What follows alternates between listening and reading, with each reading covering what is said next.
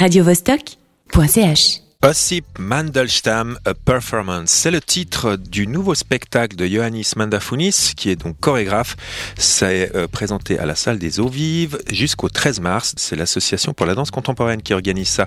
Ioannis Mandafounis, bonjour. Bonjour. Alors, euh, vous êtes chorégraphe, détenteur du prix suisse de danse 2015 et créateur de ce spectacle. Ma toute première question est très simple. Qu'est-ce que vous pouvez nous dire sur le poète russe Ossip Mandelstam pour ceux qui ne le connaissent pas? Je vais juste euh, vous corriger deux secondes. Euh, donc, euh, je travaille en collaboration. Donc, euh, je suis chorégraphe en effet, mais je suis chorégraphe avec les autres. Donc, euh, Elena Gianotti et Roberta Ah. Mosca. C'est très bien de, Et de aussi mentionner vos Bruce collègues. Mears.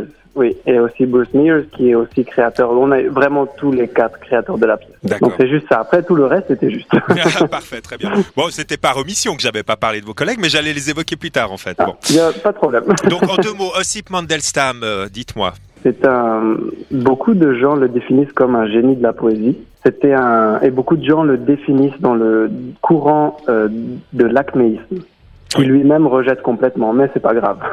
On aime les artistes aiment pas être dans des catégories. Donc je pense que lui-même était dans une catégorie, mais il disait de lui-même qu'il n'était pas. D'accord. Donc au fait, euh, c'est vraiment un c'est un poète qui a vraiment euh, changé le, le cours des le cours de la poésie, en tout cas à l'époque, parce qu'il écrivait vraiment d'une manière complètement différente de ce qu'on avait l'habitude à l'époque. Et donc euh, on parle des années 20 là. Oui, c'est ça. Euh, il est donc euh, né en il est il est, il est russe d'origine russe et il est il a été du coup aussi envoyé dans les goulags par Staline parce qu'il était très politisé contre Staline. Ou on, on va dire plutôt contre la répression. Voilà. Et il est Staline, d'ailleurs euh, mort au goulag. Hein. Exactement, Voilà. en 37. Euh, Ioannis Mandafounis, comment est-ce que vous en êtes arrivé à collaborer sur cette euh, pièce, enfin ce spectacle avec Bruce Myers, qui a beaucoup travaillé avec le metteur en scène Peter Brook, notamment, je pense au Mahabharata notamment. Comment a démarré cette collaboration?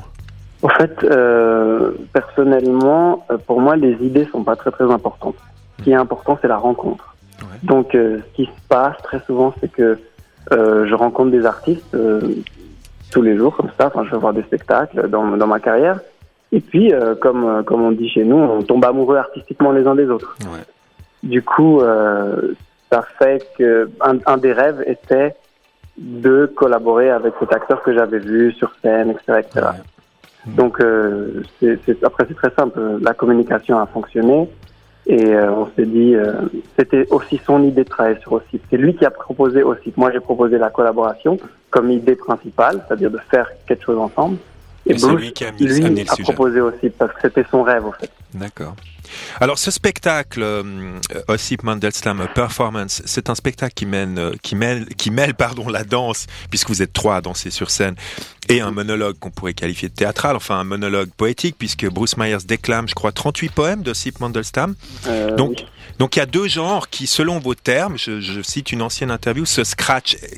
Qu'est-ce que vous aimez dans le scratching? En fait, ce que ce que j'aime, c'est euh, alors d'abord c'est une lecture, c'est pas vraiment un monologue, donc euh, c'est quand même différent. Il y a il y a quand même un, un, un jeu ou une interprétation, mais c'est vraiment on a on a basé ça sur la lecture.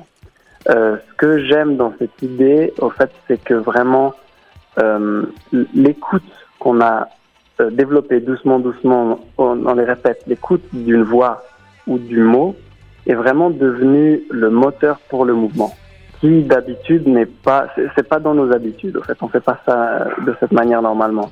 Mhm. Donc c'est vraiment comment, c'est même pas comment deux genres vont se rencontrer, c'est vraiment comment les éléments eux-mêmes, qui sont des éléments séparés, vont réussir à coexister ensemble dans un espace.